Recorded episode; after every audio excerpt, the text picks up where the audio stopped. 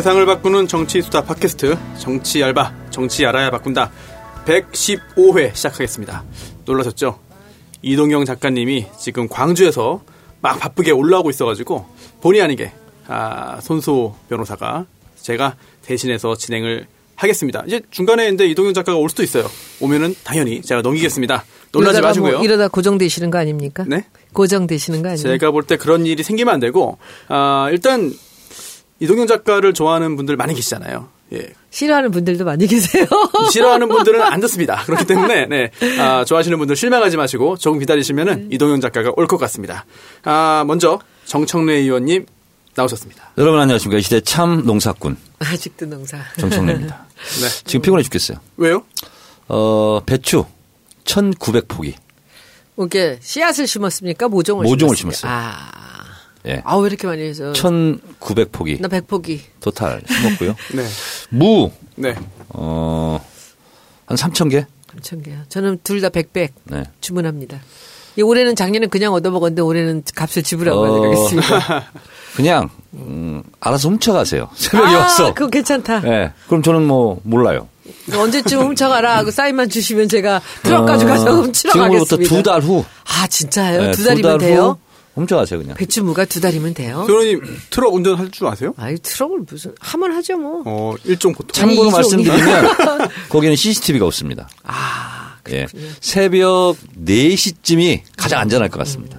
아, 아름다운 세상이네요. 이런 거 네. 다 가르쳐 줘. 예. 아, 네. 아름다운 세상입니다. 주소 알려줘 주세요. 여기 이거 들으시는 분들 다 같이 가라고. 큰일 나, 아, 큰일 나요, 그러면. 큰일 나. 진짜. 네.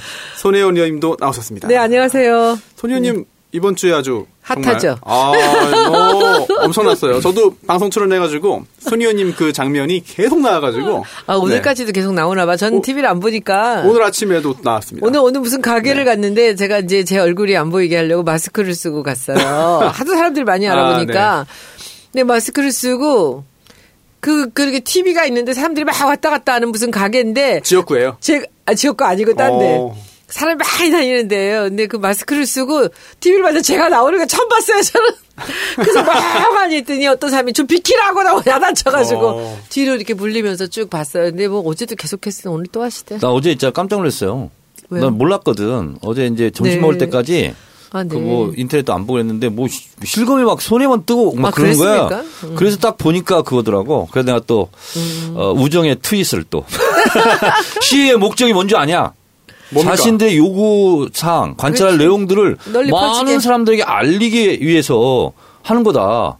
근데 그걸 가지고 어 손혜원 의원이 페이스북 라이브 방송하면 더 그리고 이게 또 찬성하는 쪽보다는 반대하는 쪽을 설득해야 될 거 아니에요. 어, 그렇죠. 그렇죠. 근데 손혜원한테 막 못하게 하는 거야.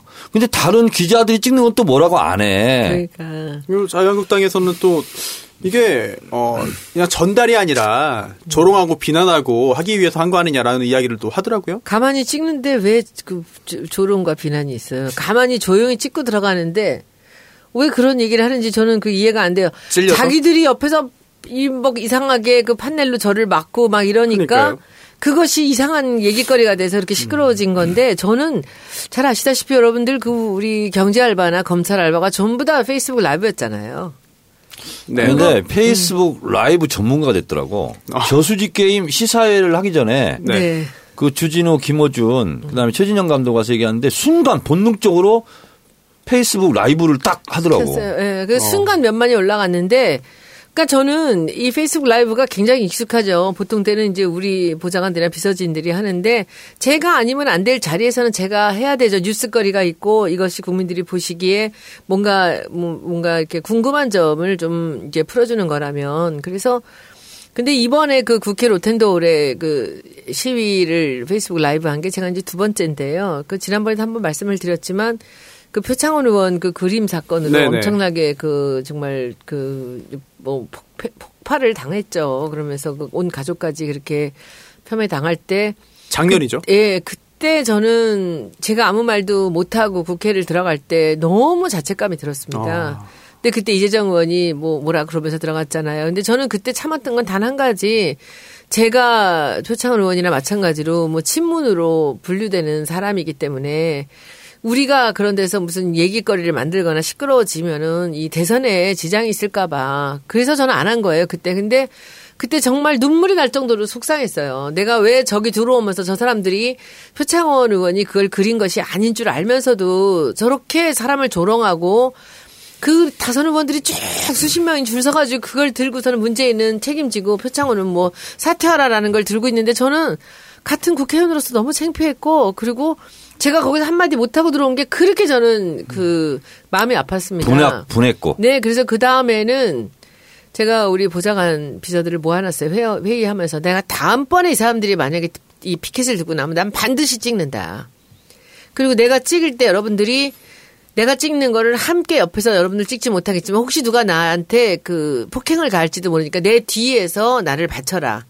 해서 이제 지난번에 제가 한번 찍었죠. 지난번에 또 난리 났었지 않습니까? 네네. 근데 그때 이제 이 사람들이 그 제가 이제 작정을 하고 첫 번째로 그 찍는 날이었습니다. 그래서 그때 제가 찍었죠. 근데 그때 찍을 때 사실 우리 비서진들도 굉장히 이제 우려를 했었지만 저는 단호하게 마음을 먹었어요. 그리고 아침에 정말 새벽에 가서 그 이 전문 메이크업에서 화장을 하고요.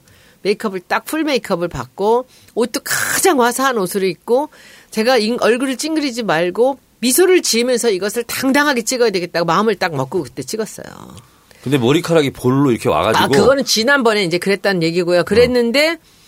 그때 이제 찍어놓은 거를 나중에 그것도 뭐 엄청나게 기사 많이 나오고 그랬죠. 근데 그때 하고 나서 제가 아, 이게 너무 화사하고 그 화장도 진해, 진하고 옷도 그렇게 너무 화사하면 안 되겠구나 생각을 해서 이제 어제는 분명히 사람들이 나올 것 같아요. 그런데 그 핵실험이 있었기 때문에 혹시 안 나올지도 모른다 생각을 했거든요.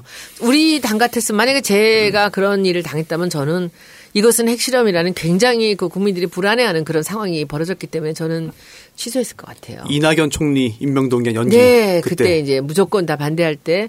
그래서 이제 그 제가 그 안 나올지도 모른다 했지만 이 사람들이 그렇게 이성적으로 그렇게 포기를 하고 그 이 북한의 핵실험에 대해서 의견을 모을 거라고 생각하지 않았어요. 왜냐하면 이제 국회는 이제 보이콧을 하겠다고 이분들이 얘기를 했기 때문에 그런데 아니나 다를까요? 아침에 딱 보니까 있는 거예요. 그래서 이제 제가 마음을 딱 잡고 우리 직원들을 다 검정 옷을 입고 오라 그랬어요. 그러니까 어. 저도 검정 옷을 입고 전부 넥타이를 메고 오라 그랬어요. 그래서 저도 검정 옷을 입고 화장도 그냥 제가 대강 하고 그냥 단호한 모습을 보이고 어저께는 이제 가서 어제는 사실은 그 시간도 좀 늦었어요. 제가 한 5분 전쯤 도착을 했는데 그래서 그냥 지난번에는 이렇게 삥 둘러가면서 제가 다 찍었거든요. 근데 어제는 그냥 이렇게 들어가면서 그 들어가면서 좌우에 있는 사람들만 이렇게 그냥 스케치를 가까이 가지 말고 이렇게 찍어야 되겠다고 여기서부터 이제 카메라를 딱 올리고서는 우리 이제 비서들도 다 긴장을 하면서 제 뒤를 따라오고 그리고 들어가는데 어머 이분들이 세상에 난 그게 너무 재밌는 게 제가 그 전날 페이스북에다가 공지를 했습니다. 내일 이 사람들이 피켓팅을 하면 나는 또 페이스, 페이스북 그 생중계를 한다. 근데 카메라들이 이렇게 밀려서 지금 들어오는데 제가 들어가면 그냥 내버려두고 무시하면 되는 거거든요. 그럼 저는 혼자서 그냥 들어가는 거잖아요. 근데 이렇게 통로였어요. 그냥 들어가는 통로를 제가 카메라를 딱 들고선 이렇게 하고 걸어 들어가는데 그 옆에서 피켓을 들고서는 그냥 저를 앞을 확 막더라고요. 누구였죠? 심재철, 심재철. 아. 부의장이. 김광림. 네. 근데 이걸 이렇게 막는데 제가 살짝 미소를 짓고 이것을 왼손으로 내리고 그분 얼굴을 이렇게 다시 이렇게 찍었어요. 근데 저는 찍겠다고 마음을 먹었고 공지를 했고 어떤 방해를 당하더라도 저는 찍는다. 그랬더니 옆에 딴 분이 들어와서 또 피켓을 들고 저를 이렇게 막더라고요.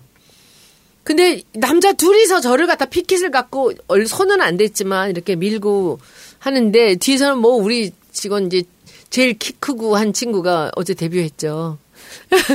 팔을 딱 맞고. 네, 팔을 이렇게 맞고 그러는데 계속 이제 뭐 저쪽엔 욕하고 뭐 난리가 났는데. 네, 뭐 쓰레기라고 하고. 네, 근데 저는 그냥 표정은 안 변하고 선 당당하게 그냥 계속 찍으면서 걸어 들어갔어요. 걸어 들어갔는데 그 제가 뭐 하다가 검, 그걸 중지하겠습니까? 제가 이게 얼마나 단호하게 마음을 먹고 하는 건데 그래서 그쵸. 이제 끝까지 딱 하고 들어가면서 이제 이 사람들이 저를 때릴 듯한 그 기세를 보이는데 때릴 듯. 그 저는 그래서 그냥 한 대 때리시게요? 이제 한마디 하고 들어간 거예요. 그런데 이분들이 저는 참으로 어이가 없는 게 저는 지금 어제 처음 찍은 게 아니잖아요. 그 전에도 한번 찍었고 그쵸. 그리고 앞으로도 또 찍을 거예요. 저수지 게임도 찍었고 저는 뭐 검찰 알바도 찍었고 계속 페이스북 라이브로 동네도 다니면서 찍고 하기 때문에 갔는데 그 이렇게 막 이 사람들이 막 이렇게 그냥 그 무력으로 저를 막 막고 하니까 그게 기사거리를 얼마나 좋았겠습니까? 그대로 다 찍힌 거예요. 네. 모든 영상에 모든 그 이제 신문에 그러니까는 뭐 계속 그 사람들이 피켓을 뭘 들었고 뭘 했는지는 아무 뉴스가 안 아, 나오고 놓쳤네요, 진짜. 계속 저하고 둘이 네. 이제 악의를 한 것 같이 보이는 것만 계속 뉴스가 나오고 심지어 그 피켓 보니까 MBC 김장겸 사장이 아니라 MBS라고 한 피켓도 있고 뭐 엉망이더라고요. 네. 근데 그 아. 손 의원님 정치알바 게시판 확인하시죠? 네. 네. 아, 아주 응원 댓글이 가득 차 있어가지고 어떠셨습니까? 아, 그러니까 그분 욕하던 사람들은 다 어디 갔나라는 생각과 욕하던 사람들이 다른 마음이 분들이에요? 바뀌었나 모르겠어요. 저는, 저는 잘 모르겠어요. 근데 제가 이제 가만히 이렇게 보면 되면 이런 거예요. 네. 이제 이렇게 선봉에서 싸우잖아요. 네. 그럼 두 가지 양상으로 이제 갑니다. 아, 경험자시니까 잘 그러면 아시겠네요. 어, 당에서는 점점 고립돼 갈 겁니다. 아. 의원들 사이에서는. 그런데 이제 응원군은 많이 생겨요. 왜 고립됩니까, 근데? 다시 말해서 응원군이 많이 생기잖아요. 네. 그런 일을 국민들이 원하는 일을 국회의원이 하잖아요. 네. 그럼 당 안에서 국회의원들은 싫어합니다. 왜 싫어해요? 어, 일단 뭐 질투, 티냐? 뭐 이런? 질투심 이런 게 있고요. 그다음에 묘한 열등감도 생기게 되고요. 그러면서 본인은 또 그런 일을 안 하거든요. 못 하는 거. 못 하기도 하고 안 하기도 하고 그러면서 어 점점 더 어, 그런 양상들 그러면서 네. 이제 대중적인 응원군들은 이제 많이 늘어나죠. 그럼 뭐 공개적으로 가능할지 모르겠습니다만 먼저 경험하셨던 정 의원님께서 손 의원님에게 이 국면에서 한 말씀 좀 조언과 아니 근데 그거는 응원을. 자기가 하고 싶은 대로 하는 게 맞는 거예요. 정답이. 어. 예, 예를 들면 오늘 뉴스공장에서 하태경 의원이 나와가지고 정청래가 참 부럽다 이렇게 얘기를 하더라고요. 부러운 내용이 뭐냐면 네. 본회의장에서 저는 새누리당 의원들 네. 3, 40명이 떠들어도 저 혼자 탁 소리를 지르잖아요. 그럼 아. 제 소리에 다 묻혀요. 아. 제가 굉장히 목소리가 커서 크고 부럽다고? 예. 그러면 자기는 그런 톤이 안 나온대요. 근데 안 들려요. 그 양반 아무리 소리 질러도. 그렇죠. 근데 아, 어제도 안 들렸어요? 네. 거기 본회장에서 막 이제. 샤워팅을 하면 제 목소리가 딱 나면 다른 사- 목소리가 다 묻히거든요. 근데 이제 가끔 가다 그게 필요할 때가 있어요. 네. 그러면 이제 TV조선 이런 데서 엄청 까예요. 근데 이제 우리 우리 당 지지자들은 시원한 거죠. 그렇죠. 근데 우리 당에서조차 의원들은 또 싫어해요 그런 걸. 아. 왜냐하면 제때 제대로 딱 싸워주잖아요. 그러면 그건 지지자들이 원하는 거거든. 근데 당에서는 좀뭐 근데 이렇게 이제 세게 하냐. 뭐. 어제는요, 제가 이제 저는 뭐 굉장히 일상같이 제가 굉장히 그 평정된 마음이나 태도를 보이고 그렇게 했지만은 이제 사실은 누가 같이 좀 해줬으면 하는 생각이 들었어요. 근데 아무도 안 해요. 안? 아무도 안 하는데 제가 입구를 딱 들어가는데 국회 이제 그 본청 입구를 딱 들어가는데 그 정말 눈 한 번 돌리지 않고 들어가던 그런 남자 의원 두 명이 저보고 뭐랬냐면은 그 이제 녹음에 들려요. 그날 그 녹화한 거에 한 바퀴 더 돌고 오시죠. 응? 너무 잘했어요. 아, 민주당 의원이요? 우리는 그래서 아좀 같이 좀 하시죠. 네, 그럼 들어갔어요 제가. 그런데 맞아요. 그 얘기는 들었다. 네. 같이 좀 하시죠. 이렇게. 근데 이제 들어갔는데 이제 오늘 본청에 그 본회의 들어갔더니 이제 수고했다라는 얘기들을 되게 많이 하더라고요. 지난번보다 수고했다 그러면서 그냥 혼자서 완전히 그 자유한국당을 혼자 다 막았다고 제가 그렇게 생각하니까 행동하는 겁니다. 그리고 맞아요. 뭐 이제 우리 댓글들이 이제 대중의 의견들이 제일 정확해요. 근데 그 사람들이 이제 하는 말이 오유나 그 이제 불펜 같은 데를 보면 그분들이 하는 얘기는 이제 야 그 다음을 생각 안 하니까 이렇게 용감해지는구나 국회의원들이 그런 얘기들을 하는데 가만히 그런 얘기들을 들으면서 저도 혼자 생각을 해보죠. 아 이게 그 이게 소신 있게 우리가 아니면 아니라고 얘기할 수 있는 게 이게 힘든 일이구나. 그런데 그런데 가만히 보면요, 의원님 보시면 그래서 꼭 몸살이고 있던 사람들이 다 성공하는 것도 아니잖아요. 그렇죠. 그러니까는 그 문재인 대통령도 초선 의원이었잖아요. 그리고 당 대표가 됐었고요. 노무현 대통령도 초선하고서는 대통령 되신 거 아니에요? 재선. 재선인가? 1.5선. 일- 예. 그래, 제 생각에 다선이다, 뭐, 경험이 많다라는 것이, 그, 물론 선배죠. 그렇지만은, 아, 이게, 이 소신 있게 생각대로 행동한다는 것이 이렇게 힘든 일인가. 그런데 저는 이 제가 국회의원의 자리에 익숙해지지 않으려고 노력한다고 얘기를 많이 하잖아요. 그러니까 제가 국회의원 자리에 익숙해지기는 제가 사회생활을 너무 오래 했죠. 넌 저는 너무 오랫동안 저는 제 길을 갔기 때문에 네.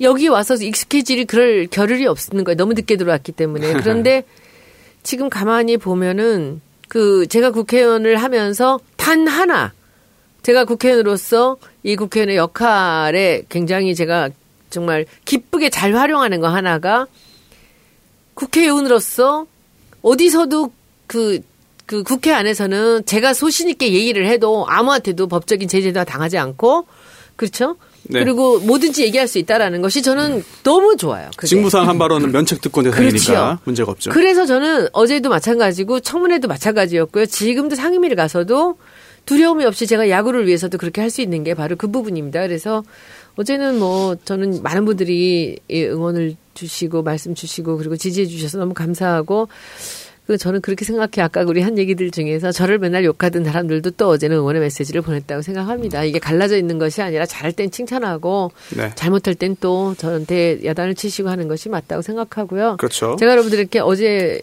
조금이라도 여러분들 기쁘게 해드렸다면 저는 참 네. 감사한 일이라고 생각합니다. 제가 초선 때 음. 네. 저는 이제 초선 17대 국회 때 몇 년도죠, 그러면?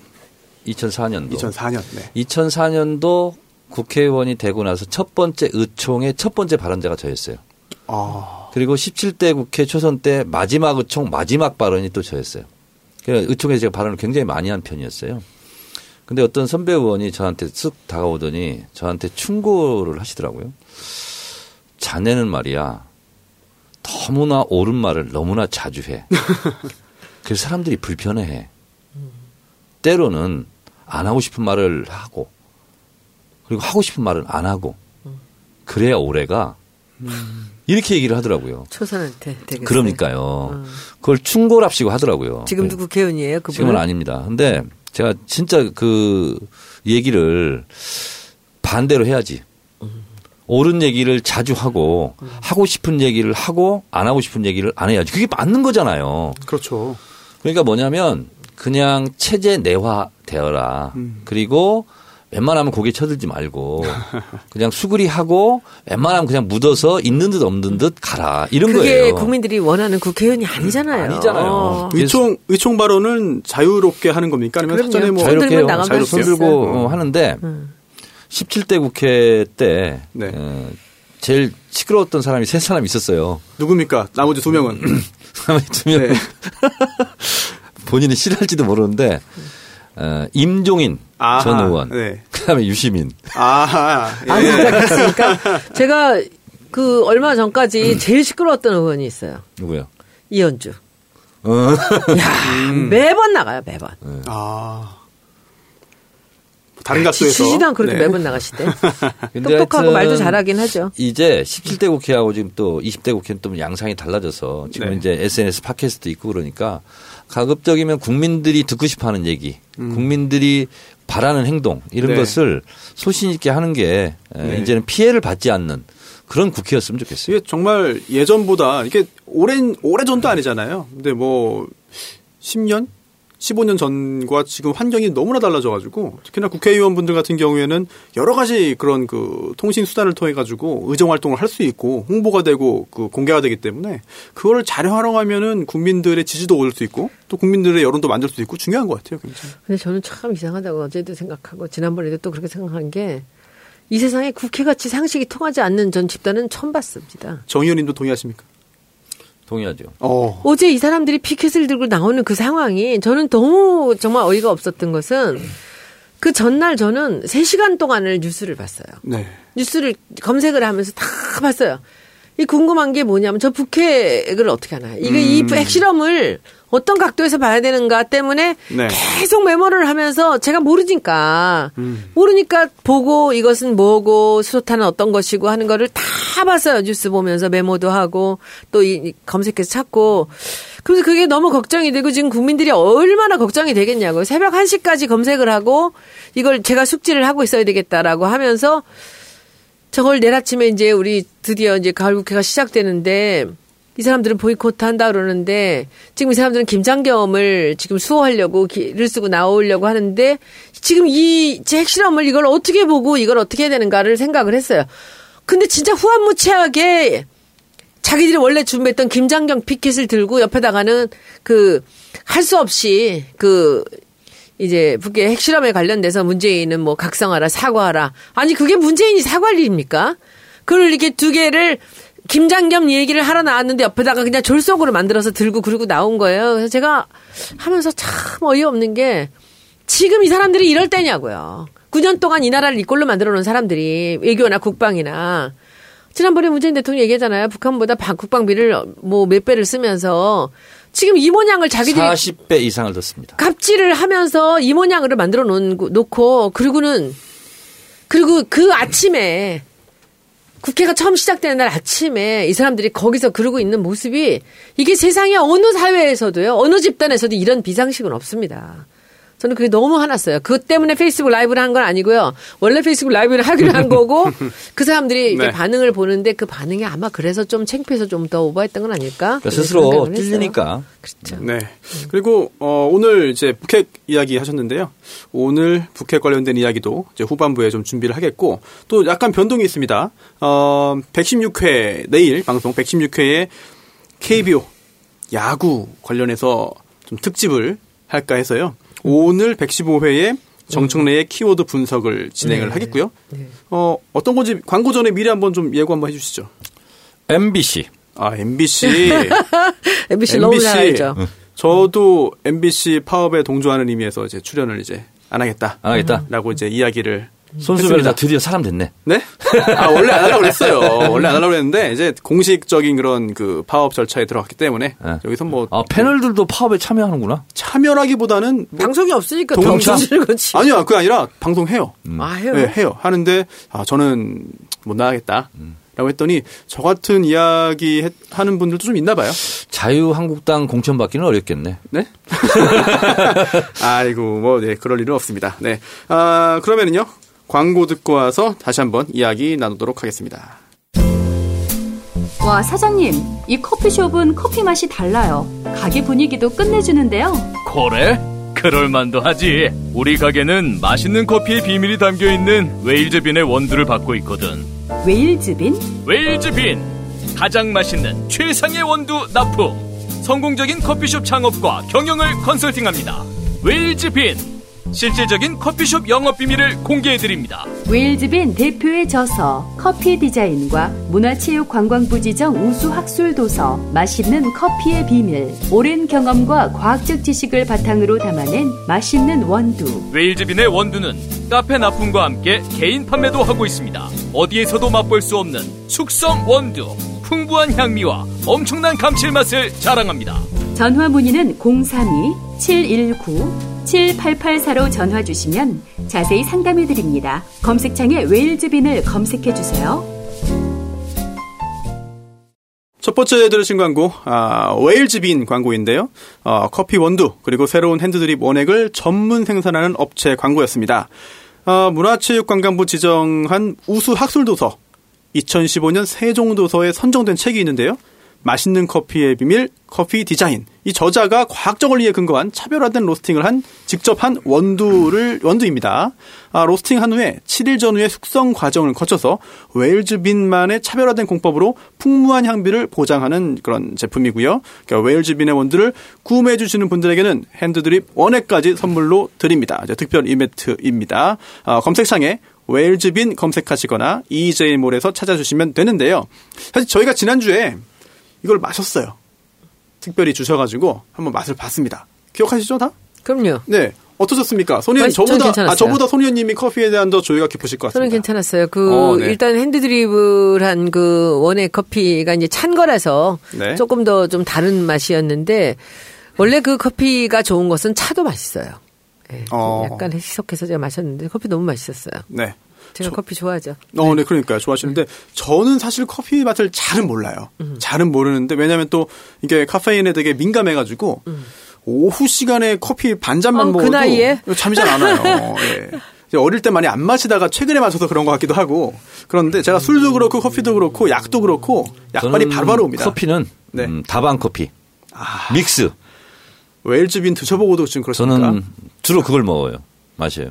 어디서 드십니까? 다방에서 드십니까? 아, 일단 사무실 가면 네. 그거 한 잔부터 마시고 시작해. 아 집에서는 커피를 못 마셔요. 왜요? 못 마시게 해요. 누가요? 몸에 안 좋다고. 아 그래요? 아 근데 커피가 몸에 나쁜가요?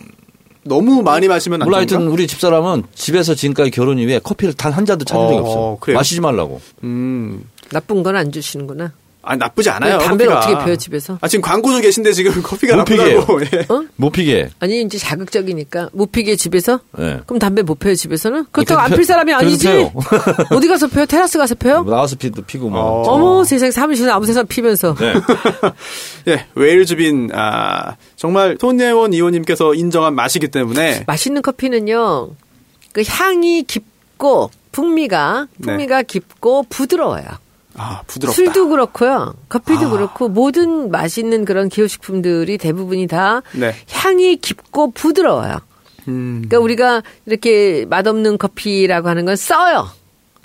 근데 이상하게 맛있는 네. 커피는 쓴 게 아니라 풍미가 깊어요. 음. 그리고 부드러워요. 술도 왜 우리 발렌타인 30년하고 12년 차이를 보면 그 향이 굉장히 깊으면서 부드럽잖아요. 같은 도수인데도. 그게 바로 이제 그 좋은 쪽으로 올라갈수록 그렇습니다. 그래서 커피 보실 때는 향이 깊고 커피 향이 깊은 거지 쓰질 않아요. 좋은 커피는. 근데 이거 되게 맛있더라고요. 커피 향이 깊다는 게 무슨 뜻이에요? 향이 짙어요. 짙은 건 또 무슨 뜻이에요? 쓴 거하고 향이 짙은 거하고의 차이. 커피 향이 짙은 거는 그 향으로서 그 커피 맛이 깊이 탁 나는데 쓴 거 있잖아요. 네. 쓴게 커피 맛이 아니에요. 쓴 건 태운 거예요. 아니 담배도 예전 담배 중에 뭐 거북선이랑 디스랑 맛이 다르지 않습니까? 어, 우리는 아, 그건 달라. 그거는 담배 안 펴서 보셨구나. 솔을 폈지. 솔, 솔 알아? 솔 기억나요? 솔 알죠. 음. 솔 피다가 이제 바꿨지 에세로. 아 아니 솔에서 바로 에세로요? 음. 그 중간에 그 그렇게 바로 있어요? 옮겨, 옮겨 갈 수 있습니까? 옛날에 옛날에 시골에서는 있잖아요. 말아서 폈잖아요. 아. 담배 농사 관련. 그러다가 제 아버지가 새마을이라는 담배 있잖아요. 알았어. 뒤에 없는 거. 어. 그 태태하고 입에 태태하고. 하는 거. 처음 들어보네요. 난 그것도 펴봤어. 근데 그거를 몰래 한번 해봤어요. 음. 초- 초등학교 때인가 중학교 때인가. 뭐 이런 걸 왜 피지? 그래서 담배를 너무 싫어하게 된 게 그거야. 아 잠깐 아버지 해가지고 나도 한번 흉내 내보다가. 근데 왜 피세요? 게다가 재수할 때도 안 폈고요. 대학 1학년 때도 안 폈어요. 근데 대학 2학년 때 중간고사 공부하는데 도서관 밖에서 우리 과 친구들이 담배를 다 피는 거야. 네. 그래서 나보고 안 피냐? 그래서 나못 핀다. 그랬더니 야, 담배도 못 피는 애가 다 있어. 이러면서 막 엄청 막 이렇게 비난하더라고. 그래서 네. 갑자기 화- 분기탱천해가지고 나도 필 수 있거든? 그래서 거기서 줄담배를 다섯 개를 핀 거야. 그렇게 시작되죠. 그래가지고 벽에다 기대고 있었어. 삥 돌아가지고. 아 그때 그렇게 시작했어요. 지금은 한번 그래 보시죠.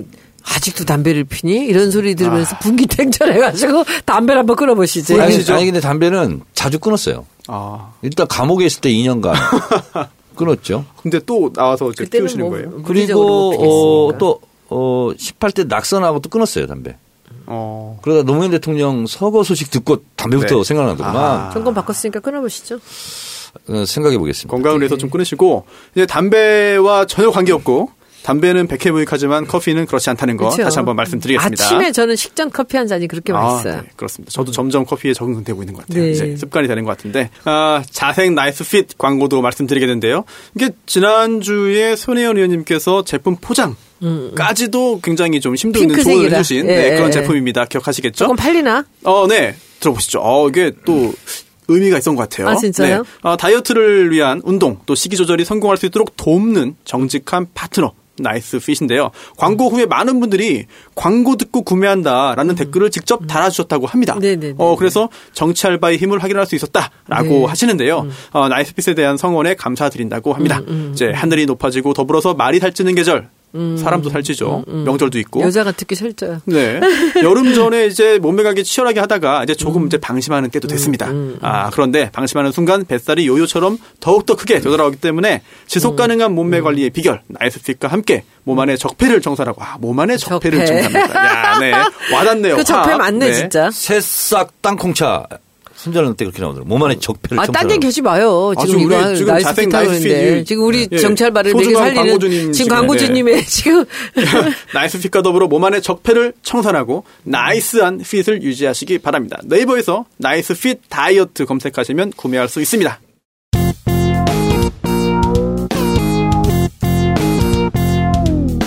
정청래 키워드 분석.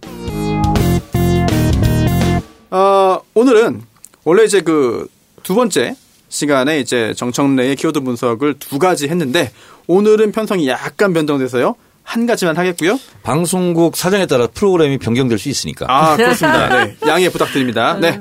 아, 시작하겠습니다. MBC MBS 아니에요? 문화 Broad, Broadcasting Corporation. 문화 방송, 주식회사 문화 방송. MBC는 1961년 2월 어, 세워졌습니다. 초대 문화방송 사장을 누구였냐? 김삼용이라는 김상용이라는 분이군요.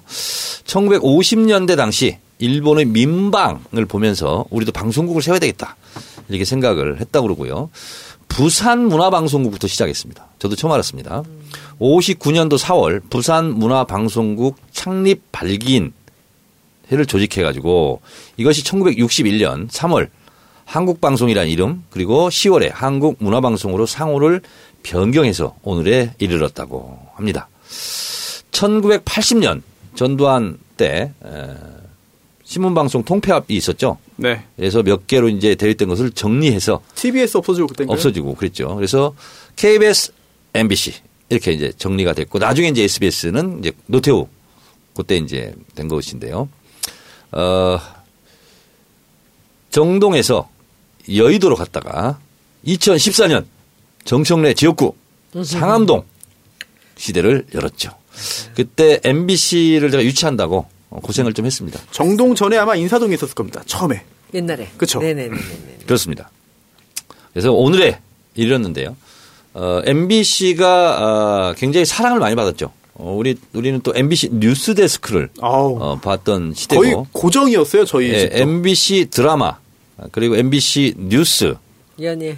연예 뭐 심지어 축구 중계도 재밌었어요. 축구 중계 그렇죠. 네. 캐스터 막 말 빨리 하고 아, 네. 라디오 같은 경우. 신문선 위원도 있었고. 그래서 만나면 좋은 친구. 네. 어, 그 말 그대로 그랬었는데 요즘은 MBC 기자들이 로고를 들고 촛불 시위 때 가면 거의 몰매받기 일보 직전 아. 이런 상황으로 몰리고 MBC 꺼져 이렇게 보통 얘기하죠 야, 이게 참 시민들이 많이 바뀌었네요. 네 그렇게 된 이유가 아, 결국은 음, MB 정권이 들어서면서 네. 어, 제가 그때 다음 아고라에도 글을 많이 썼습니다만 언론 장악 시나리오대로 움직였다. 네. 그래서 첫 번째 KBS 정현주 사장 내쫓는 거부터 시작을 했습니다. 그때 KBS에 경찰 수천 명이 난입을 해서 정현주 사장을 압박하고 그래서 결국 정현주 사장을 내쫓았죠. 그때 홍준표 원내대표가 아, KBS 정현주 사장 물러나라 이런 얘기를 많이 했었죠. 신재철 지금 부의장도 있잖아요. 적반하장이죠. 그래서 그 어, 정현주 사장 쫓겨나고 KBS를 지키자 이렇게 할 때 2008년 8월에 손혜원 의원님 그 앞에 제가 시위하다가 23명과 함께 경찰서에 연행이 됐어요. 아, 진짜요? 예. 와이셔츠 뭐 티셔츠가 다 뜯어지고 그게 동작 경찰서에 잡혀갔어요. 그냥 난 잘못한 게 없는데 왜 잡아왔냐. 그래서 경찰서장 앞에서 아, 네. 그때 연자 그거군요. 시위를 했어요. 그랬더니 나가라고 석방시켜 준다고. 그래서 제가 몇 묵비권 년도? 몇 년도? 2008년도 묵비권 행사에 국회의원 할 때? 떨어지자마자. 근데 옆에 송영길 의원 있었거든요. 송영길 의원은 안 잡아가더라고. 노회찬 의원도 안 잡아가고. 왜? 현역 의원이니까. 아, 8월이니까 5월 말까지 임기잖아요. 진짜 슬픈 거네요. 진짜 슬펐어요. 그래서 잡혀갔어요. 그래서 그때 경찰청장이 아. 어청수거든요. 우리는 축구 중계 보는 그 퍼포먼스를 했거든요. 근데 잡혀간 거야. 그래서 나는 잘못한 게 없는데 왜 잡았냐. 어청수 경찰청장 사과해라. 사과하기 전까지 난 못 나간다. 그래서 석방 거부투쟁을 했습니다. 그래서 결국은 사과를 받고 나왔어요. 동작 경찰서장. 네. 어, 그러고 나서 MBC에는 김재철 사장이 왔고요. 그렇죠. 그 다음에 YTN은 구본홍 아, 네. 사장. 이게 이제 MB 특보들 네. 특보 출신들에게 해가지고 그때 이제 방송 어 민주화 투쟁이 벌어진 거죠. 그때 해고됐던 분이 노종면 기자입니다. 이번에 아. 이제 복직했죠. 네, 3천 복직했죠. 며칠 만에. 네. 어 그래서 어 그런 일이 있고 나서 결국은 방송이 이상하게 다 변질이 됐고 그래서 이제 지금 불거진 문제가 MBC 김장겸 사장 물러가라. 네. 이렇게 해서 MBC, KBS가 아, 지금 총파업을 했는데 가장 역대 가장 높은 투표율과 가장 높은 찬성 지지율로 지금 네. 어, 파업이 진행 중이죠. 그렇죠. 이 파업을 놓고 어, 노조 그 원들이 그 KBS, MBC 종사원들이 지금 자발적으로 지금 회사를 바로 세우자 이런 운동이 벌어지지 않습니까? 네. 근데 이 느닷없이 난데없이 지금 자유한국당이 김장겸 지키기에 나섰죠. 그래서 누구는 그러더라고요.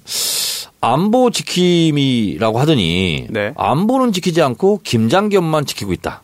이런 얘기를 어, 어느 방송 패널이 하시더군요. 누굽니까? 양지열 변호사인가요? 아, 네. 그분이 어제 나와서 막 그 얘기를 하더라고요. 아, 그래서 공감했습니다. 네. 네. 손수 변호사 MBC 패널로 자주 나가죠? 어, 패널로 나가진 않고요. 네. MBC에서 저를 패널로 부르지 않습니다. 네. 어, 그런데 이 MBC 사태 관련해서 오늘 그 김장겸 사장이 이제 자진 출석했잖아요. 그런데 오늘 추석했습니까? 네, 출석했는데 저 그 옆에서 김장겸 힘내라. 뭐 응원하는 메시, 그 목소리가 엄청 크게 들렸는데 아마도 엄마 부대가 아닌가. 그럼 태극기 입에 나가고 그랬던 분은 아닐까요? 네, 그런 것 같아요. 목소리가 어디서 많이 들어본 목소리 같기도 하고. 어, 그리고 또 MBC 기자, MBC 기자인지 다른 방송사 기자인지 모르겠는데 또 블랙리스트 만든 거 아니냐, 작성한 거 사실 아니냐라는 거를 막 물어보려고 했어요, 누가. 그런데 그 순간 또 그걸 제지하느라고 또 몸싸움도 벌어지고 좀 굉장히 좀, 아, 그런 상황을 보니까 안타까운 생각이 들고요. 이 파업이 공식적으로 시작한 게 9월 4일이니까 어제, 월요일부터입니다. 네, 월요일부터인데, 어, 제가 알기로는 MBC 군의 식당, 지하 식당 근로자 등도 전부 다 파업에 동조해가지고 이제 뭐 MBC 상당수의 직원들이 뜻을 모으고 있는 중인 것 같은데 이게 성과가 나기 위해서는 어떻게 될까요? 아니, 그게 아니고 갑자기 네, 너 오늘 배추 신고 왔다 그랬잖아요. 무. 네, 이제 김장 해야 되잖아. 네. 그래서 생각하니까 김장 겸 생각나네. 어, 김재철과 김장겸을 합하면 그러네. 예, 김장철이네. 네. 아, 김장철이 문제구만. MBC에. 문제는 네. 되고 있습니다. 네. 아 그래서 지금 아 제가 모 인사한테 들었는데 MBC, KBS 그 노조원들이 현 정부에 좀 섭섭한 마음을 좀 가지고 있다. 왜냐? 음. 현 정부? 네. 문재인 정부? 네네. 지난번에는 물론 그게 옳은지 그른지를 떠나서 어 정권에서 적극적으로 뭐 직간접적인 그런 영향력을 행사해서 결국은 방송을 아 이제 그들의 입맛에 맞게 바꿔놨는데 지금은 어 어찌 보면은 노조원들에게 당신들이 싸워라.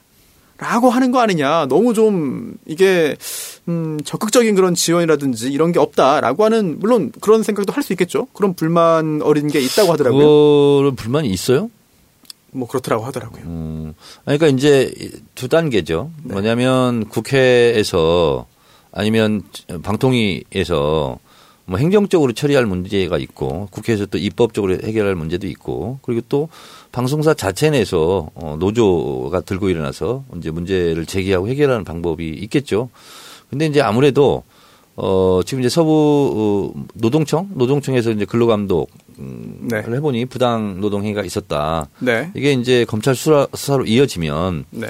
어 그렇게 해서 또 해결되는 경우도 있고. 근데 사실 이 언론 문제는 어 정부에서 개입해서 별로 좋지 않아요 그런 것은. 음. 제가 봤을 때는 어떤 형태든. 네.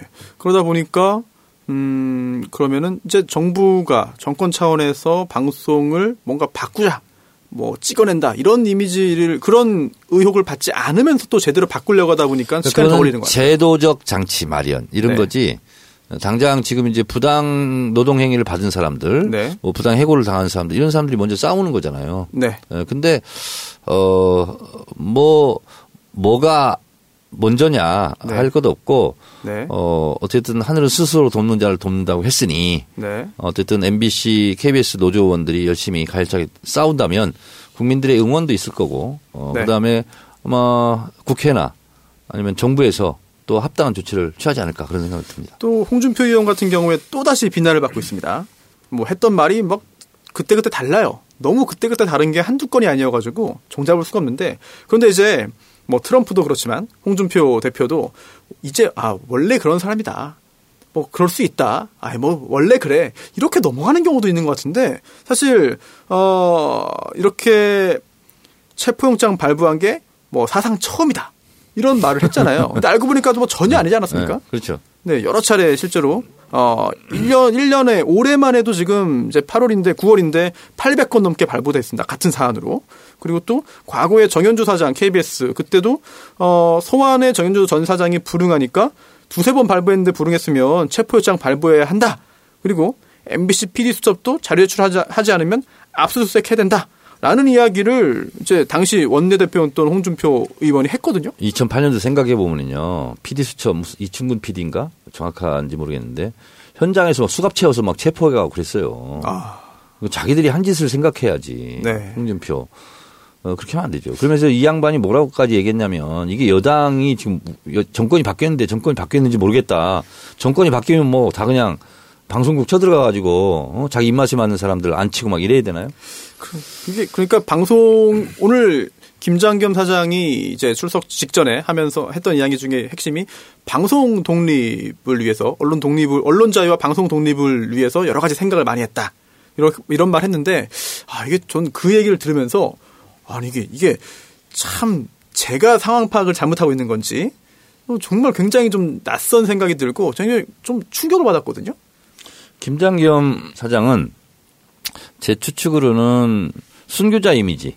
아, 네. 그래서 어, 보수의 아이콘. 음. 뭐 이렇게 해서 나중에 혹시 정계를 진출하지 않을까. 실제로 뭐 김재철 그런 전 사장 그런 꿈을 꾸고 있지 않을까 하고 네. 저는 한번 상상해 봅니다. 어, 김재철 전 사장도 입당했잖아요. 입당해서 공천 신청했다가 공천 못 받지 않았습니까? 뭐 그런 코스로 지금 네. 음, 가려고 하는 거 아닌가. 그리고 노이, 노이즈 마케팅은 어, 끝까지 할 것 같고. 아, 네. 그러면은 뭐 정치적으로 성공할 가능성이 있는 건가요? 이런 포지션이면. 어, 그럼 자유한국당 나중에 공천 받을 수도 네. 있겠죠. 아, 실제로 이제 올해입니다. 옛날도 아니고 올해인데 홍준표 대표가 이런 말도 했네요. 내가 집권하면 당시 후보 시절에 SBS 뉴스를 없애겠다. 그런 말 한 적 있어요. SBS 뉴스 보지 말고 MBC를 보라. 야, 이게 정말 대선 후보가 할 이야기인지 또 이게 홍준표 의원이 되게 유리한 게 이런 이야기를 해도 홍준표니까 뭐 그럴 수 있다. 이렇게 홍준표니까. 그냥 그러려니. 예, 근데 그러면 안 되는 거 아닙니까? 넘어가도. 대수롭지 넘어가도. 않게. 네. 근데 사실은 어, 악플보다 무플이 더 안 좋은 거라면서. 아, 그런가요? 음. 홍준표 대표 발언에 대해서는 그냥 무플. 네. 아, 그게 좋습니까? 네. 그게 좋을 것 같아요. 아, 괜히- 왜냐하면 예. 괜히 거기다가 한마디 해봤자 네. 어, 홍준표에 대한 관심만 더 갖게 만드는 것 같아요. 아, 근데 그때 지난번 장화 사건 때도 그때 청와대 안 가고 그 어디 네. 무슨 뭐뭐 저기 뭐야 포구 수해 지역 갔잖아요 네. 장화. 근데 이번에도 지금 강성으로 지금 이제 보이콧 하면서 나오는 게 이제 홍준표 대표 아이디어잖아요. 어떻게 생각하세요? 거기에 대해서는? 아니 홍준표 대표로서야 자기들 음. 지지하고 있는 15% 거기 거기를 놓고 소위 말하는 태극기 세력 음. 뭐 그 사람들 입맛에 맞게만 지금 하고 있는 거죠. 근데 지금 같은 그 지지율 갖고서는 그런 식으로 대처를 한다는 것이 저는 굉장히 잘못하고 있는 것 같거든요. 저는 시간 끌기 작전이라고 봐요. 문재인 정부도 시간이 지나면서 지지율이 떨어지겠지 하면서 본인의 존재감, 자유한국당 존재감, 어, 반대하는 야당 뭐 이렇게 지금 포지셔닝 하고 있는 것 같아요. 오늘 그 저기 청와대 갔던 거 얘기 들으셨어요? 우리 그 청문회 때 갔을 때도 그 입구에 밖에 그 못 들어가겠어요. 안에 들여보내지도 않았는데 오늘 전병헌 의원이 그 기빈 씨까지 모셨다는 거 아니에요. 우리 야당 시절에 하도 문전 막대를 당해서 오늘 그 안에까지 모셨는데 결국은 전병헌 그 정무수석인가요? 그 네. 나가서 얘기한다고 그랬더니 필요 없다고 비서실장이나 대통령 나와라. 그렇죠. 그런 그 염치 없는 짓을 해요. 우리 그 청문회 때 그때 국조 청문회 때도 세상에 안에 들여보내지도 우리 못하고 야당 때는 정무수석도 못 만났어요. 그러니까. 근데 가서 그 소리 소리 지르면서 거기서 그러고 왔, 왔다는데 지금 아 저는 정말 이 사람들이 그 감각이 있는 사람이라면 제가 어제 얘기가 정말 눈치도 없고 염치도 없다라는 생각 그 얘기를 했는데 지금은 이 마케팅도 마찬가지고요. 지금은 이렇게 하면 안 돼요. 지금은 착한 사람 코스프레를 해야 되거든요. 착한 당. 그 사람들한테 반성하면서 계속 그 환심을 사면서 하다가 경우에 이- 이게 기회를 보다가 그때부터 공격을 시작해지 지금 이런 상태에선 제가 보기에는 정말 계속 따당할 것 같은데 지금 의원님께서 양심도 없고 어, 염치도 없다 하셨는데 상식도 없는 것 같아요. 양심은 왜냐하면 제가 이게 체포영장이 이걸 뭐 민주당이 발부합니까? 뭐 대통령이 발부합니까? 또는 고용노동부 장관이 발부합니까? 또는 뭐 검사가 발부합니까? 이건 검사가 이제 청구하면은 법원에서 발부하는 건데 오늘은 장관 노동부 장관 물러나라고 네. 그러니까요. 했어. 또. 이게 법원은 또 안 가요. 법원에는 또 뭐라고 또 안 합니다. 그러면서 뭐 전혀 상관없는 데 가가지고 이렇게 정치적으로 악용하고 있거든요. 이게 근데 국민들 수준이 높기 때문에 다 훤히 보여요. 근데 너무 웃기는 건 아세요? 내일 이 사람들 어디 가는 줄 아세요? 어디 갑니까? 어디 군 무슨 장병들 군이요? 뭐, 뭐 저기 어디 이번에 그 핵실험 때문에 뭐 어디 네. 뭐 군부대에 간대요. 국회 보이콧 하면서 이제 국회 예, 안 오고 예, 간다는 예, 거예요? 예. 그러니까 어. 지금 이 보이콧을 김장겸 때문에 해갖고 여기저기를 네. 다녔는데 이제 돌아가는 눈치를 보니까 지금 이제 이 핵실험 관련돼서 가야 될 것 같으니까 아. 또 뜬금없이 내일은 그 장화 신으러 저기 수해지구 가는 거고 똑같이 딱 무슨 뭐 군부대 간대요. 내일은 그러면 군화 신는 걸 제가 하겠네요. 신기 더 어려운데. 네. 그러니까 이제 7, 80명이 이렇게 버스 세 대로 나눠가지고 타고? 다니면서 이제 여기 갔다 갈 데가 없는 거죠. 어. 그 집을 나갔는데 갈 데가 없는 거지. 네. 학교 안 가고 그죠. 이거 참 이게 지금 자유한국당이 음, 의석수도 많잖아요. 많기도 하고 또 지지율은 낮지만 또 다음 총선 때는 또 어떻게 또 회복할지 모르는데 또 지역적인 또 기반도 강하고 이게 국정 파트너로서 계속 이렇게 같이 또 협조도 구해야 되고 또 설득도 해야 되고 동의도 구해야 되니까 이게 참 답답한 것 같습니다. 근데 본인도 자중 질환에 빠진 것 같아요. 테러를 찾기가 참 어려울 것 같아. 대통령 순방 걱정. 중에는 안 한다. 어, 그런 핑계를 또 대고 나왔어요. 아차 싶지 않았을까요? 러시아는 언제 분위기가. 가냐? 뭐 이렇게 그렇지. 물어보면서. 그래서 이제 출구 전략 벌써 세운 것 같아요. 아, 벌써요. 그러니까 지금 이게 하루 이틀 지나면서 이제 개망신 당하고 네. 지금 출구 전략을 찾기가 굉장히 어려워요. 그러니까 음. 내부에서도 굉장히 좀 자중 질환이 일어나는 것 같더라고요. 반대하는 그 사람들이 대통령 많아지고. 나가시잖아요, 러시아. 그러면 이제 안 한다는 거예요. 보이콧을 네. 들어온다는 거예요. 들어와 소리 그, 지르게 그건 또. 모르겠어요, 또. 보이콧 보이콧을 안 하는 게 또 뭔지는 또 홍준표 대표 개인만의 또 자신만의 또 뭔가 개념 정의가 또 따로 있을 거예요. 그거를 짐작할 수도 없고 알 수도 없는 것 같아요. 굉장히 좀 특이합니다. 뭐, 정 의원님 이게 지금 안철수 대표도 마찬가지고 홍준표 대표도 원내잖아요. 네. 근데 그 원내 당 대표의 한계라는 게 좀 있습니까? 당연히 있죠. 어떤 면인가요? 국민의당 같은 경우는요, 음. 국민의당 지도부에서 현역 의원이 딱 한 명입니다. 여성위원장 되신 분, 박주연 음, 의원. 근데 거기 다 나머지는요, 국회의원 지망생들이에요. 근데 국회의원들이 말 듣겠습니까? 리더십이 생기겠습니까? 그리고 당장 오늘 같은 경우 만약에 국회 대정부 뭐 그 대표 연설 음, 했다면 홍준표는 자격이 없잖아요. 거지. 정우택 원내대표 하잖아요. 그러니까 본회의장은 국회의원 이외에는 들어갈 수가 없잖아요. 그리고 의원총회를 하잖아요. 네. 그러면 의원 이외에는 사실상 자격이 없는 거거든요. 그러니까 홍준표 대표도 엄격한 의미로 따진다면 의원총회에 업적으로 참여하는 거죠.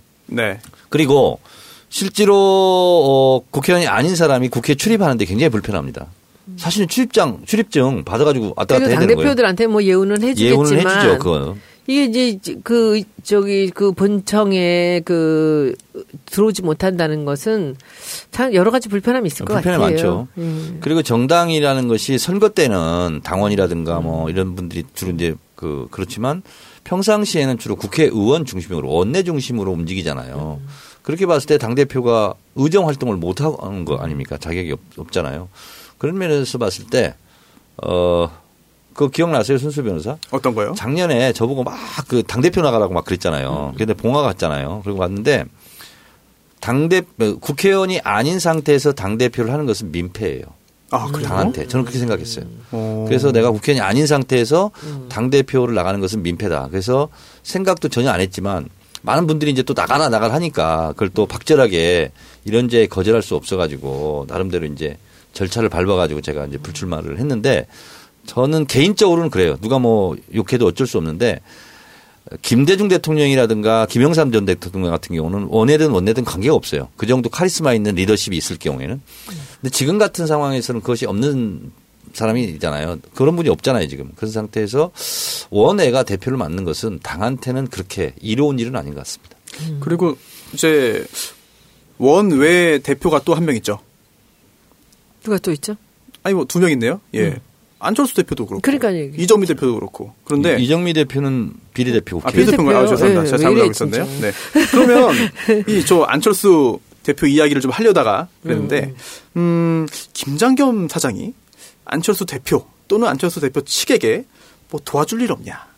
라는 이야기를 대선 국면에서 했다라는 음. 보도가 나왔습니다. 뭐 사실관계는 좀 더 확인해 봐야겠습니다만 그게 충분히 그랬을 법하지요.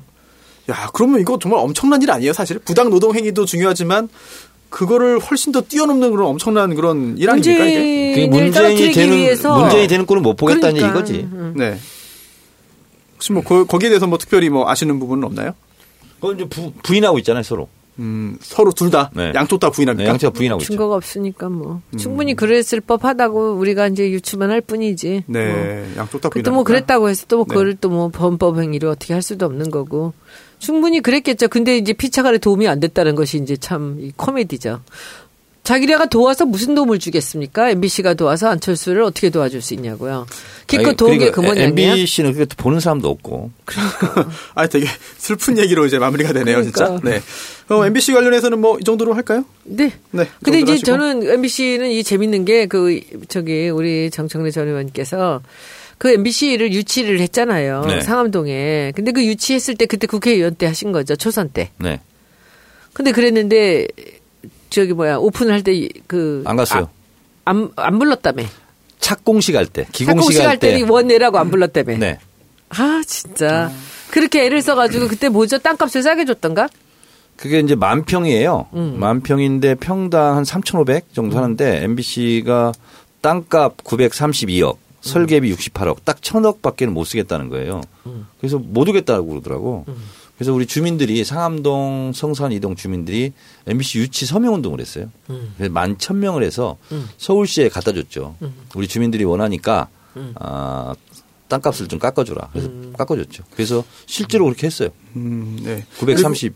사실은 MBC가 들어오는 바람에 지금 상암동에 DMC가 생긴 거예요. JTBC가 들어오고 그렇습니다. NBA 네. 들어오고. YTN도 있고요. 어, 그게 다 들어온 게 그게 SBS도 네. 있죠. 그게 SBS는 저쪽이. 아니요. SBS가 있어요. 일- 일부 들어와 아, 있어요. 일부.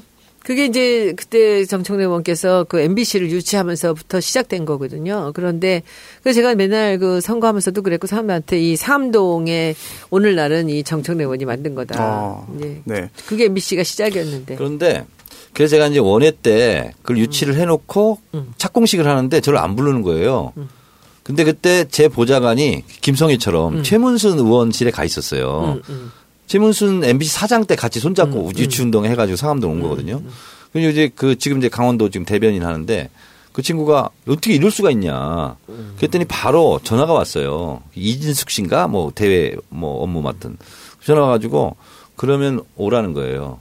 대신 테이프 커팅은 못 한다는 거예요. 음. 그 참. 뒤에 앉아 있으라고. 그래서 안 갔어요. 그래서 안 갔어요. 아유. 그래서 내가 국회의원 돼서 가겠다. 오지 말라는 거 그래서 이제? 재선이 그건? 됐잖아요, 19대. 음. 네. 그리고 이제 그뭐 출범식을 했어요. 음. 안 갔어. MBC가 이 모양이었어. 아, 네. 오라 그랬는데 안 갔어? 오라 해서 안 갔죠. 음. 사실 그 김장겸 사장뿐 아니라 김재철 전 사장도 검찰에 가서 조사를 받았어요. 그런데 여러 가지 이야기했는데 그 중에 하나가 아, 저 이것도 참 굉장히 좀 충격적인데요. 여러 그 MBC 직원들이 부당하게 어, 전보되고 여러 가지 부당한 조치를 받았는데 어떻게 생각하냐 그랬더니 고통도 은총이다. 라는 말을 했다고 합니다. 아이고 뭐 굉장한 굉장한 네. 그 어록이네. 그러니까요. 참 이게 실제로 그런 말을 했다고 한다면 아 저는 참 이거는 글쎄요. 전 사장으로서 조직 그리고 조직원들에게 이게 고통을 더, 이분- 더 주는 거죠. 그분에게 은총 좀 내려드려야 되겠네요. 말하고 먹는 데만 쓰여지는 게 아니군요. 아, 악취를 품기도 하는군요. 은총을 좀 내려주도록. 아주 뭐 참 엄청난 말을 했습니다. 네, 그러면은 MBC 이야기는 여기까지 하고요. 광고 듣고 오겠습니다. 에어컨 청소 업체가 많습니다. 그중 굿모닝 홈케어의 경쟁력이 무엇이며 왜 굿모닝 홈케어의 에어컨 청소를 맡겨야 하냐고 물었을 때 저는 열심히 최선을 다한다는 대답은 누구나 할 수 있는 말이고 객관적이지 않아서 그런 대답은 들을 가치가 없습니다. 굿모닝 홈케어의 경쟁력은 정해진 작업 매뉴얼대로 움직이기 때문에 고객님께서 옆에 계시든 안 계시든 똑같이 작업이 이루어집니다. 그리고 건강을 해치지 않는 좋은 세제를 사용하며 분사 압력이 1000kPa에 이르는 고성능 장비를 사용하기 때문에 다른 업체들보다 곰팡이가 확실히 제거됩니다. 마지막으로 일반적인 분해 청소만으로는 부족해서 효소 처리를 통해 곰팡이 생성을 억제시켜줍니다. 이것이 굿모닝 홈케어의 경쟁력이며 굿모닝 홈케어의 에어컨 청소를 맡기 위한 이유입니다. 감사합니다. 아휴, 어디서부터 시작해야 할지 막막하네. 왜? 무슨 일 있어? 나 예전부터 전원주택에서 사는 게 꿈이었잖아. 땅부터 덜컥 샀는데 딱히 아는 건축사도 없고 인터넷 뒤져봐도 누가 믿을 만한 건축사인지 모르겠단 말이지. 그래? 그럼 대한건축거래소에 의뢰해봐. 너 집 들일 때 우리 집 봤지? 그거 대한건축거래소에 의뢰한 거야. 대한건축거래소? 응. 온라인에서 간편하게 의뢰만 하면 나에게 딱 맞는 건축사를 매칭시켜주는 거지. 건축사와 직접 미팅을 해보니까 신뢰가 확 가더라고. 정말? 지금 당장 의뢰해야겠다. 이름이 뭐라고? 대한건축거래소.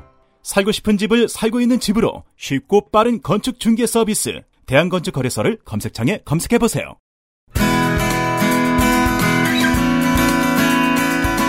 새 차가 필요할 땐 새 차를 파는 사람들, 새 차 장기 렌터카는 새 차를 파는 사람들, 자동차 오토리스는 새 차를 파는 사람들, 정직한 장기 렌터카 사업자를 위한 오토리스는 새 차를 파는 사람들, 자동차를 사랑하는 금융 전문가들이 만든 회사 새 차를 파는 사람들,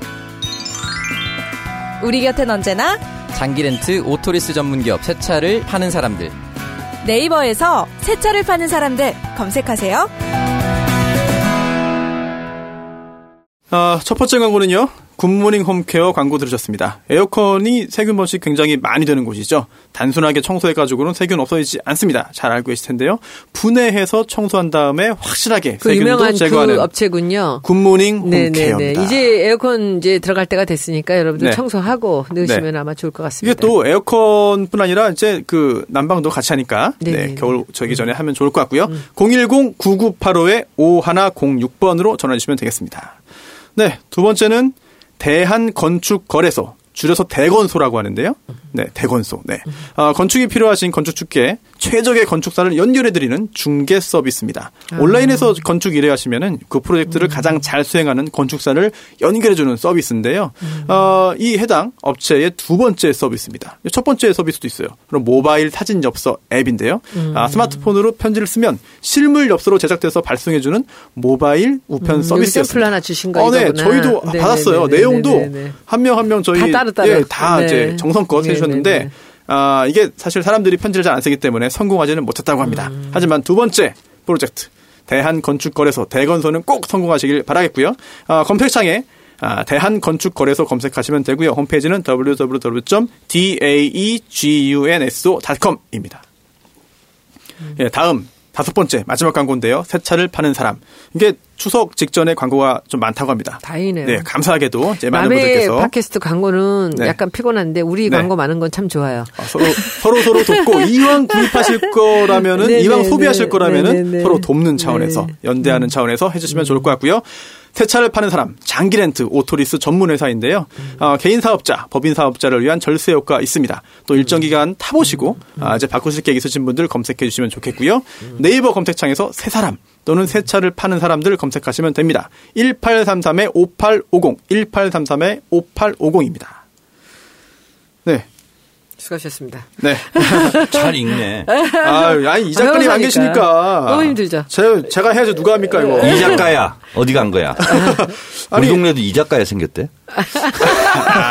아, 그만해. 왜안 하시나 했어요. 그만해. 네, 네. 아, 북핵 이야기 안 할 수가 없을 것 같습니다. 네. 어, 이제 좀 충격적인 그런 이야기죠. 굉장히 규모가 큰, 엄청난 규모의 그런 6차 핵실험을 했는데, 그 후에 이 미국 내에서도, 아니, 이제 현실을 봐라. 북한 핵보유국 인정해야 되는 거 아니냐. 핵보유국 지위 이제 인정할 수밖에 없다. 라는 의견이 조금씩 나오는 것 같습니다. 어떻게 보시나요? 6차 핵실험이었고요. 2006년 10월 9일 날 1차 핵실험 이후 어, 지난해 두 번 그리고 올해 어, 한번 그래서 이제 6차 핵실험을 했는데요. 이 6차 핵실험은 5차 핵실험까지와는 차원을 달리하는 문제입니다. 다 끝났다는 거지. 어, 50 킬로톤 의 규모에서 뭐 7, 80 킬로톤 아니냐 뭐 이렇게까지 얘기 나오는데 뭐 히로시마 원폭에 뭐 몇 배가 된다 아, 이렇게 나와 있어요. 그래서 결국은 ICBM 핵 물질을 운반할 수 있는 어, 만 킬로 이상 ICBM도 성공을 한 것 같고 그리고 수소폭탄도 성공한 것 같고 그렇다면 이제 이 협상 국면은 완전히 질적으로 다른 국면으로 가는데요. 그 이전까지는 핵을 없애라, 핵을 동결해라 이렇게 됐거든요. 그것이 이제 협상의 아젠다였다면 만약에 에, 이 북한이 핵실험도 성공하고 ICBM도 성공했다면 이제는 핵 보유국을 인정해달라. 이것이 이제 협상의 네. 아젠다가 될 것 같고요. 그런 면에서 본다면 인도, 파키스탄, 이란 이런 등과 같이 핵을 없애지 않는 상황에서 어, 평화협정이라든가 북미 수교 이런 것을 어, 체계를 요구할 가능성은 대단히 높아졌다. 그래서 북한 핵 문제는 어, 새로운 국면을 맞이하고 있다. 그럼 생각합니다. 이제 그렇게 북한의 핵 보유를 인정하는 쪽으로 갈 수밖에 없다라는 그런 분석이신가요? 어, 그것을 원하지도 않지만 네네. 어, 어쩔 수 없는 상황으로 아하. 가지 않겠는가 그런 생각이 들고 네. 그래서 지금까지는 어, 육차 핵실험 전까지는 어, 동결 대 동결. 미국에서도 그렇게 얘기했거든요. 틸러슨 국무장관이나 어, 핵을 동결해라. 그러면 우리도 어느 정도 한미 군사훈련이라든가 이런 부분을 어, 동결할 용의가 있다. 그런 네. 상 그런 상태에서 대화하자. 지금까지는 그랬거든요. 어, 그리고 어쨌든 중국의 왕이 외교부장 같은 경우도 실제로 쌍방이 좀 자제하자. 뭐 이런 상태로 갔거든요. 어, 그런데 이제 북한 김정은의 입장에서는 체제 안전 보장 중에서도 핵심은 김정은의 보장이죠. 그런 면에서 봤을 때 핵을 갑자기 다 없애버리고 미국 말만 듣고 그리고 자기들이 무장 해제당하고 나중에 사담 후세인이나 가다피처럼 이렇게 제거당하는 네. 그런 상상을 충분히 할 수 있거든요. 북한으로서는. 지금도 하겠죠. 그렇죠. 그렇게 본다면 어, 북한의 체제 안전 보장 그리고 김정은의 안전 보장을 위해서는 반드시 핵이 필요하다. 그리고 없애지 않겠다. 아, 대신 핵 보유국 상태에서 대등하게 어, 협상하자. 이렇게 갈 가능성이 대단히 높아졌죠. 그럼 전쟁 가능성이나 또는 선제 타격 가능성은 어느 정도로 보십니까? 전쟁 가능성은 제로입니다. 아 제로라고 네, 보십니까? 전쟁 가능성은 있을 수 없고요. 예를 네. 들어서 어, 북한이 핵으로 만약에 그럴 리 없겠지만 서울을 공격했다. 네. 그럼 평양에도 낙진이 떨어집니다. 아, 네, 그래서 그것은 할 수가 없고요. 어, 너무나 가까운 거리에 있어요. 네. 그래서 핵을 쓰기에는 굉장히 위험하고 어, 북이 핵을 쓰는 순간 어, 북, 미국이 미국이 진짜 실제로 이지스함 같은 경우 있잖아요. 네. 이런 항공모함 같은 경우가 실제로 그러면 동해상으로 들어올 거예요. 음. 그러면 거기에서는 여러 가지 핵무기가 있거든요. 평양, 평양에 6.25 전쟁 때 레이팜탄 있죠. 네. 네이팜탄을 몇만 발을 쐈는지 아세요? 평양 인구가 52만 명이었거든요. 당시 50만 발을 쐈습니다. 어휴. 네이팜탄이라는 게 뭐냐면 고 이렇게 불나고 막 하는 거거든요. 그러니까 베트남 소녀가 네이팜탄 맞고 막 울면서 나온 사진 있잖아요. 네. 해외 토픽이 됐던 사진. 그게 네이팜탄이거든요. 근데 6.25 때 50만 발이 평양에 떨어졌어요. 건물 두 채만 아련히 남아 있고 싹 다 잿더미가 됐거든요. 그런 그런 상황을 부- 부- 북한이 모를 리가 없죠. 네. 그래서 서울에 한 방을 터뜨리면 평양에 열 방을 터뜨릴 겁니다. 아. 그럼 한반도는 가루가 되는 거예요. 아니 또 이번 핵실험 때문에 뭐 백두산 다시 분화할 수 있다 뭐 그런 얘기도 나오고 음. 그래서 그렇죠. 전쟁이라는 것은 음, 있을 수 없는 시나리오예요. 우리 다 죽어요. 이거 서울 인구가 천만이지 않습니까? 근데 핵이 아니더라도 북한의 장사정표가 1,100개가 있습니다. 1,100개가요. 수도권으로 쏟아붓기 시작하잖아요.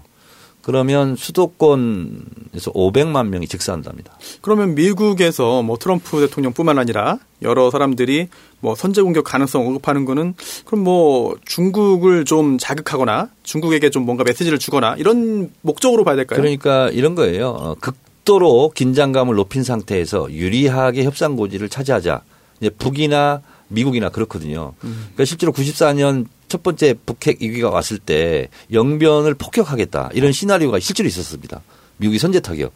근데 왜 못했는지 아세요? 김영삼 대통령이 적극 반대하고 그렇지 뭐- 않습니다. 아 그게 아닙니까? 그렇지 않습니다.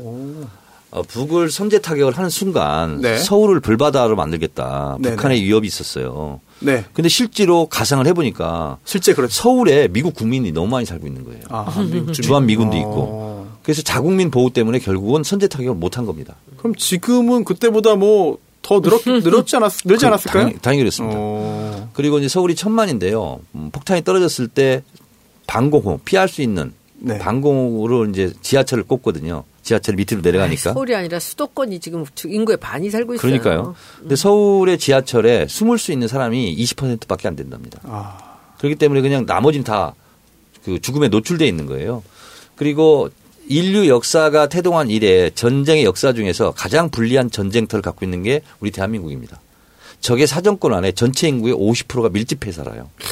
그래서 우리는 전쟁을 할 수가 없는 전쟁 뭐안 난다고 지형을 그러지만. 가지고 있는 거예요. 우리는 그렇지만 뭐 북한을 생각하기엔 그렇지는 않겠죠. 그럼 북한이 먼저 공격을 할 가능성은 어느 정도로 그건 보십니까? 없습니다. 그것도 없고요. 네, 없습니다. 아. 왜냐하면 괌을 폭격하겠다고 하- 하지 않았잖아요. 괌 사격. 영해를 벗어난 3, 40km 네. 배타적 경제 수역을 벗어난 부분에 포위 사격을 하겠다고 그랬잖아요. 네. 괌을 직접 타격하겠다는 말을 안 했거든요. 과시만 하는 거지. 우리 그렇습니다. 이거 있거든. 근데 네. 칼도 칼집에 있을 때 위협적이지 칼을 뽑는 순간 위협적이 못 되거든요. 아, 그래서 결국은 칼집에서 지금 놓고선 지금 잡고 있는 거지. 그렇습니다. 예. 네, 서로 지금 잡고 있는데요. 그랬을 때 이제 근데 그 그건 어떻게 보세요? 이제 저도 이 자료를 쭉 좀 보는데 이 트럼프의 전략과 김정은의 전략. 이게 지금 이 누가 이, 이 치킨 게임에서 누가 지금 이 더 머리를 많이 잘 쓰고 있는 것 같아요? 제가 봤을 때는요. 음. 어, 부자하고 가난한 사람이 싸우면 누가 이깁니까? 누가 결국은 손들고 양보합니까? 부자예요. 잃을 게 더 많아요. 음. 그래서 김정은의 저 전략은 실제로 외교 전략상에도 나오는 얘기인데 미치광이 전략이거든요. 그렇지. 그냥 면- 면도칼 씻고 막 자해하고 음. 아저 미친 놈이네 건들지 말아야지 그 작전으로 지금 가고 있는 거예요. 실제로 미친 건 하나 아니고 들고. 그렇죠. 예. 실제로 미친 게. 아닌데. 미친 척한다 이런 거죠. 그렇습니다. 그러면. 그래서 아, 쟤 건들면 괜히 막 나만 막뭐뭐 튀겨. 쟤, 쟤, 네. 쟤는 아이고 사- 상대하지 마. 이렇게 되는 거거든요. 그래서 김정은은 지금 그 전략을 쓰고 있어요. 근데 트럼프는 그렇게 못해요. 강대국이잖아. 이럴 게 너무 많아요. 그래서 결국은 어, 미국과 북한이 지금 기싸움을 하고 있는데 결국은 미국이 양보를 하고 음. 대화에 나서자 네. 이렇게 나올 가능성은 대단히 높다. 네. 근데 어쨌든 문재인 대통령 같은 경우에 참 어렵게 취임 초기에 여러 가지를 다 수습을 하고 정돈해 가지고 가야 되는데 이게 참 외부에서 도와주지 않네요. 문재인 대통령은 어떤 스탠스를 취했으면 좋겠냐면요. 네. 음, 지금 이제 잘하고 계세요. 전쟁만은 안 된다. 네. 한반도가 전쟁의 포괄 속에 있어서는 안 된다. 그리고 우리 동의 없이 절대로 전쟁을 할 수가 없다. 네. 이건 굉장히 미국을 견제를 잘하는 겁니다.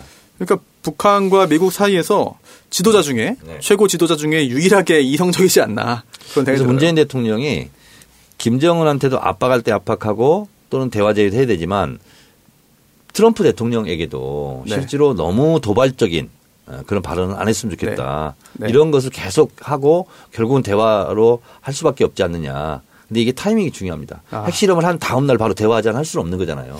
근데 트럼프가요. 기- 김정은을 존경한다고도 얘기했고요. 대화적으로. 아, 그래? 아, 그런 적도 있나요? 그럼요. 영광이라고도 한 적이 있고요. 아, 그래요? 그러면 그러다가 뭐죠 그게? 그러다가 갑자기 내가 말했지 대화 안 된다고 이러면서 또 대한민국을 디스하고 있어요. 트럼프 대통령이야말로 럭비공이에요 지금. 아, 어, 예. 위험한 사람이에요. 맞습니다. 저도 어제 아 그 미국인들은 정말 뭐 미쳐버리려고 그러더라고. 유사한 이야기를 저도 음. 들었고 음. 트럼프 대통령이 트럼프 대통령은 미치광이 전략은 아닌 것 같고 모르는 게 너무 많은 것 같아요. 그리고 관심이 별로 생각보다 없다. 그리고 트위터를 너무 그렇게 그 트럼프의 대통령이. 트위터를 트위터를 너무 깊이 있게 진지하게 받아들일 필요가 없는 것 같아요. 음. 제가 들은 이야기에 따르면 저도 그걸 제가 굉장히- 예. 트럼프하고 특친입니다. 아 그래요? 예. 제가 그래서 팔로잉 했어요. 왜냐하면 이 사람이 너무 막 이게 말을 막 네. 뭐 살이 안 맞게 막 하니까 그래서 네네. 한번 분석하고 있어요 지금 트럼프. 어, 결과 분석 결과 대체적으로 어떤 인물입니까? 트럼프는 어, 관종. 네. 관종. 그러니까 네. 저런 성격은요. 자기 비서실장이나 무슨 국무장 이런 사람이 자기보다 언론에 더 많이 나오잖아요. 아, 그럼 네. 싫어할 겁니다. 모든 언론의 스포트라이트는 자기가 받아야 돼요. 지금 받고 있네요. 아 김정은한테 그럼 좀 질투를 느끼나요? 하여튼 그런 성격인 것 같아요. 아, 노출증 환자 비슷한 것 네. 같아요. 아 그렇군요.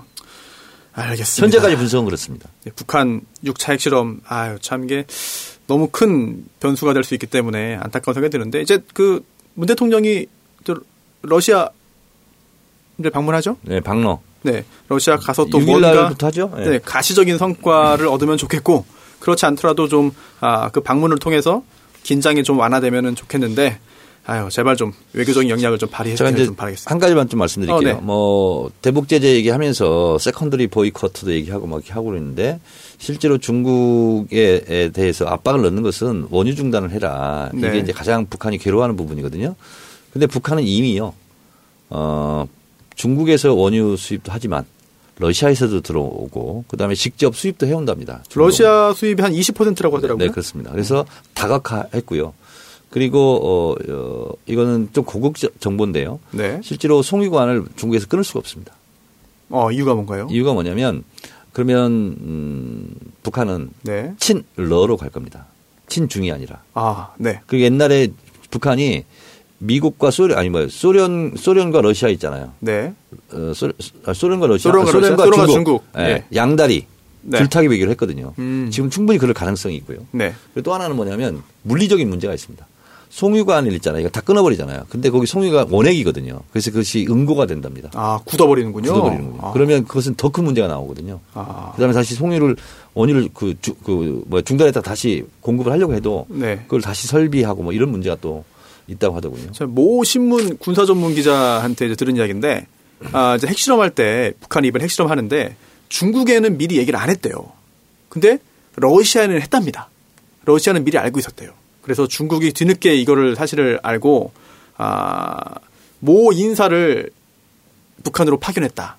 근데 그 근거가 아, 평소에 이제 있던 그 항공편 외에 별도의 항공편이 편성돼 가지고 급하게 움직였다라고 하고 있는데 누가 갔는지 왜 갔는지 어떤 이야기 했는지는 모르겠지만 중국이 일단 이 6차 실험에 대해서 북한에 굉장히 여러 가지 그 불만을 갖고 있는 건 사실이다라고 하고 있거든요. 중국하고 북한하고 그렇게 사이가 좋은 것도 아닙니다 지금. 그래요? 그리고 이제 장성택 라인이 다 채용됐잖아요. 거기가 네네. 이제 중국 관계자들이거든요. 네. 중국에서도 그 장성택 채용을 굉장히 기분 나쁘게 생각했었죠. 아. 그래서 지금 복원이 잘 안 되고 있, 기도 하고 그리고 이제 보통 지금 김정은이 집권한 지 몇 년이 지났잖아요. 네. 그럼 보통 기차 타고 베이징에 가서 네. 국가 주석 만나고 그렇게 하거든요. 중국. 네. 근데 그걸 중국에서 아직 허락을 안 하고 있잖아요. 아, 또 허락 받아야 되는 건가요? 그것도? 그렇습니다. 아, 이번에 또 러시, 어, 대사도 확정이 됐죠, 이제? 러시아 대사가 우영근. 우윤근 전 의원. 그리고 또 중국 대사는 노영민 전 의원이고. 그래서 뭐 원래 노영민 의원 중국 대사 아니었어요?